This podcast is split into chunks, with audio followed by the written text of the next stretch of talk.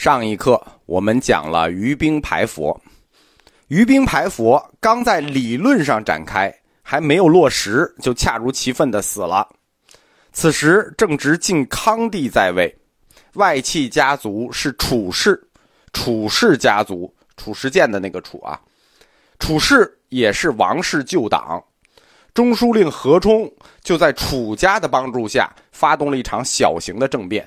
重新取得了朝廷的控制权，顺路就结束了这次排佛，就不了了之了。说理没说过，但是实际上就结束了。以往的士大夫官员，他们信佛，只能说是一种爱好，爱好信佛，爱好佛教，或者说有佛教信仰。而何冲，根据《晋书·何冲传》的记载。何冲实际上是政府高级官员里面第一位真正的佛教徒，这是有什么区别呢？我在佛教哲学课里讲过，佛教的信仰是有三个层次的。第一个信仰，第一个层次叫做有佛教信仰；第二个层次叫信仰佛教；第三个层次才叫佛教徒。这三层是不一样的。何冲。就是真正意义上的第一位高级官员里的佛教徒。同学们可以对照一下自己，什么叫有佛教信仰的这第一层？你如果相信因果报应，从这个角度讲，中国人大部分都可以算作第一层。这是一个佛教概念，有因果报应，那就叫有佛教信仰。《何冲传》记载，何次道姓号世典。和次道就是何冲，姓号世典，世世家那个世世典，重修佛寺，供给沙门数以百计，弥费巨亿而不吝惜，那就是对佛教的物质支持喽。他的这种物质支持，倾家荡产似的，对吧？弥费巨亿而不吝惜。在他死前不久，从北方逃难来了十几个尼姑，到了南京。他他支持佛教，叫倾家荡产嘛。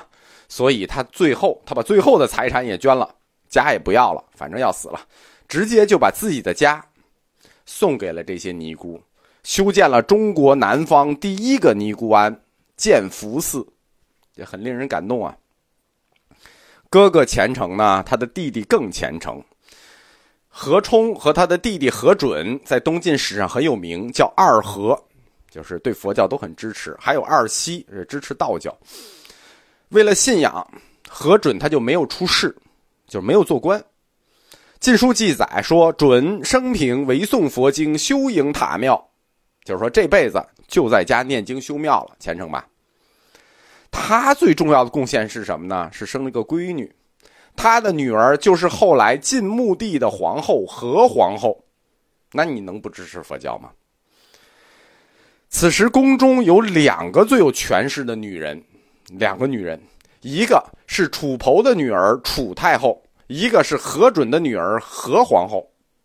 他们的爹都是虔诚的佛教徒，那女儿就不用提了嘛。女性佛教的大施主，他们最关心的问题是什么？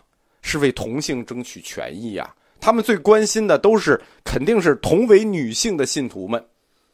两位皇后，楚皇后、何皇后。先后修建了五六座大庙，专门提供给最初的佛教女性修行者。这两位皇后中呢，有一位一定要提一下，特别值得一提，就是实际上整个东晋的皇室佛教是在她的推动下形成的，就是楚侯的女儿楚算子。楚算子，大蒜的蒜啊，哎，名字不太好听，但是据说长得特别美。楚家呢是东晋名族，祖父和父亲两代都是地方太守，是荆州太守。就是说，楚算子他是湖北人。楚算子十岁的时候就被选为琅琊王司马越的妃子，就十岁就已经成了皇妃。司马越继位，即为晋康帝，二十岁的楚算子成为了皇后。楚算子是中国历史上绝无仅有的一位太后、皇后。他掌权的时间超过武则天与慈禧太后，就实际那么长，但是大家没人注意他。楚算子曾经三度临朝，五次摄政，他曾经摄政过康帝、穆帝、哀帝、废帝、孝武帝，临朝称制长达四十年之久。楚皇后通过连续五位君王对佛教进行支持，就巩固了佛教在皇宫中的位置，就是我们说的东晋皇室佛教。因为是她支持，她是个女性嘛，所以在东晋后半叶的皇室佛教中，就有一个显著的特点：支持佛教的女性修行者。这些女性修行者经常出入皇宫的内院，在历史上有过几个著名的尼姑，包括庐山慧远大师的姑姑道仪师太。由于两位皇后对女性佛教修行者的这种支持，尼姑对朝廷的影响力开始逐渐扩大，越来越大，到什么地步呢？到了东晋的晚期。他们甚至可以左右朝局，僧尼参政的危害性，在于兵排佛后的五十年，终于发展到了大到不可收拾的地步，正应了当年于兵所说的那句话：“修之家可也，修之国及朝则不可。”于兵排佛被终止了，何冲也死了。东晋一百年的上半个世纪就过去了，王家和余家的这种争斗也都消失在历史里。何冲的政变等于打开了东晋的下半个世纪，在东晋的下半个世纪里头，又是两个家族的斗争：恒家的恒温、恒玄和谢家的谢安。在最后几十年里头，司马嘛。司马家又重新回到历史舞台。别看他们一直是皇帝，其实他们影响力很小。只在最后的几十年，司马家回到了历史舞台里，把局面搞得一团糟。东晋最后的乱局是由一个下级军官结束的，叫刘裕。他建立了南朝时代的第一个政权刘宋。此时北方也崛起了新的政权拓跋氏，就平分天下了。从那以后，就公元四百二十年。历史从东晋十六国走进南北朝，我们说整个魏晋南北朝划为三个时间段：西晋、东晋十六国、南北朝。走到南北朝就不是我们这个课划定的范畴了。我们这个课实际是佛教通史的一个补充课，因为我们前面删掉一部分嘛，我们要补充它一下，一补充就给补充大了，就扩充了。所以我们这个课的时间下限就画在东晋。画到鸠摩罗什，得稍微超一点啊，把鸠摩罗什画进来。另外，东晋十六国期间的佛学跟南北朝期间的佛学在理论方向上完全是两回事儿，那很大是第一阶段佛学与第二阶段佛学的问题。我们按照大佛学史观的指导原则来讲这个课，就是讲佛学先讲历史。东晋佛学即将进入它的下半叶的发展。下半叶的发展就比上半叶显得波澜壮阔多了。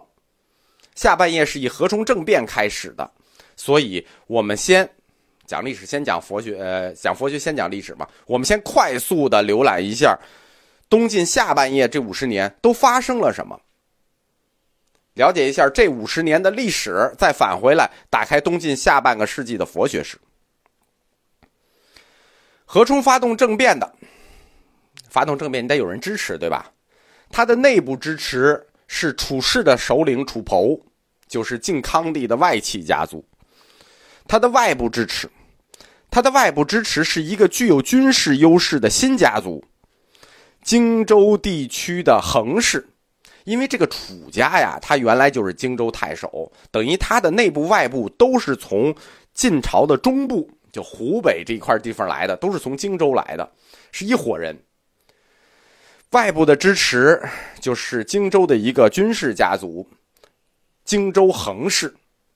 恒氏，南方旧族，是一个有钱有势的大土地所有者，并且拥有自己的私人武装。东晋初建的时候，为了拉拢南方旧族，就封恒氏为荆州将军。但是在北方那些就是。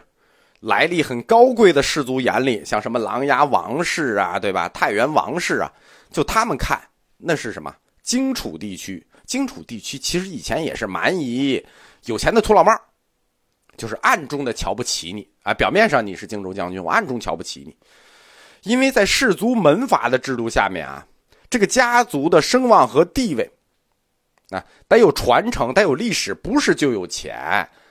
这个名声，家族名声对氏族阶层来说是最重要的事情。光有钱不行，你得有在知识阶层的影响力，你得有在知识阶层的话语权。